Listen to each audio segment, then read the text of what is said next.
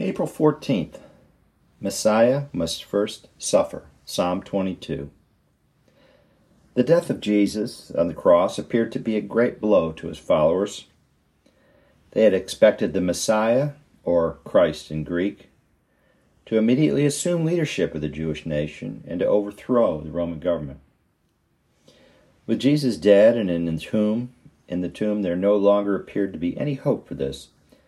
It looked like all of their ministry efforts with him over the past three years were a failure and a waste, and all for naught.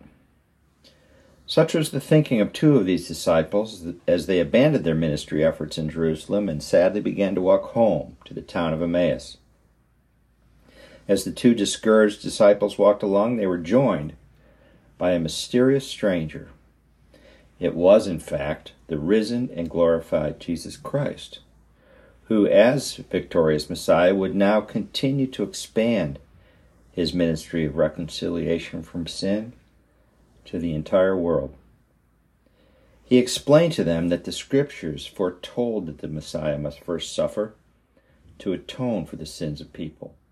And reading from Luke chapter twenty-four, ought not the Christ to have suffered these things and to enter his glory? And beginning at Moses and all the prophets, he expounded to them in all the Scriptures the things concerning himself. Now it came to pass, as he sat at the table with them, that he took bread, blessed it, and broke it, and gave it to them. Then their eyes were opened, and they knew him, and he vanished from their sight. And they said to one another, did not our heart burn within us while he talked with us on the road, and while he opened the Scriptures to us? That's Luke chapter twenty-four, verses twenty-six to thirty-two, New King James Version. The two did not initially recognize Jesus, who they knew was dead. Perhaps his glorified appearance was somewhat altered, or he was covered or cloaked, but whatever the case, they certainly were not expecting to see him on this dusty road to Emmaus. The last they knew of him, Jesus was lying in a tomb in Jerusalem. Their eyes were opened to him as he broke the bread and blessed it, much like he did with his disciples a few days earlier at the Last Supper, Passover meal. They realized that the Holy Spirit burned in their hearts like fire as Jesus spoke of the Scriptures that prophesied of the Messiah, that he first must suffer before being glorified to atone for the sins of the world. We do not know which Scripture verses Jesus referred to when speaking to them, but they likely included King David's Psalm twenty-two. Many of these verses have a direct application to Jesus suffering on a cross a thousand years later. Psalm twenty-two was also penned long before the cruel practice of crucifixion was instituted. Some of the verses in this psalm that foretell of the crucifixion of Jesus are, I am poured out like water, and all my bones are out of joint. My heart is like wax, it is melted within me, for dogs have surrounded me. The congregation of the wicked has enclosed me. They pierced my hands and my feet. I can count all my bones. They look and stare at me. They divide my garments among them, and for my clothing they cast lots. That's Psalm twenty-two, verses fourteen and sixteen through eighteen. The fiercest and most evil of spiritual forces gathered from around the globe to surround and attack the vulnerable Christ as he was dying on the cross.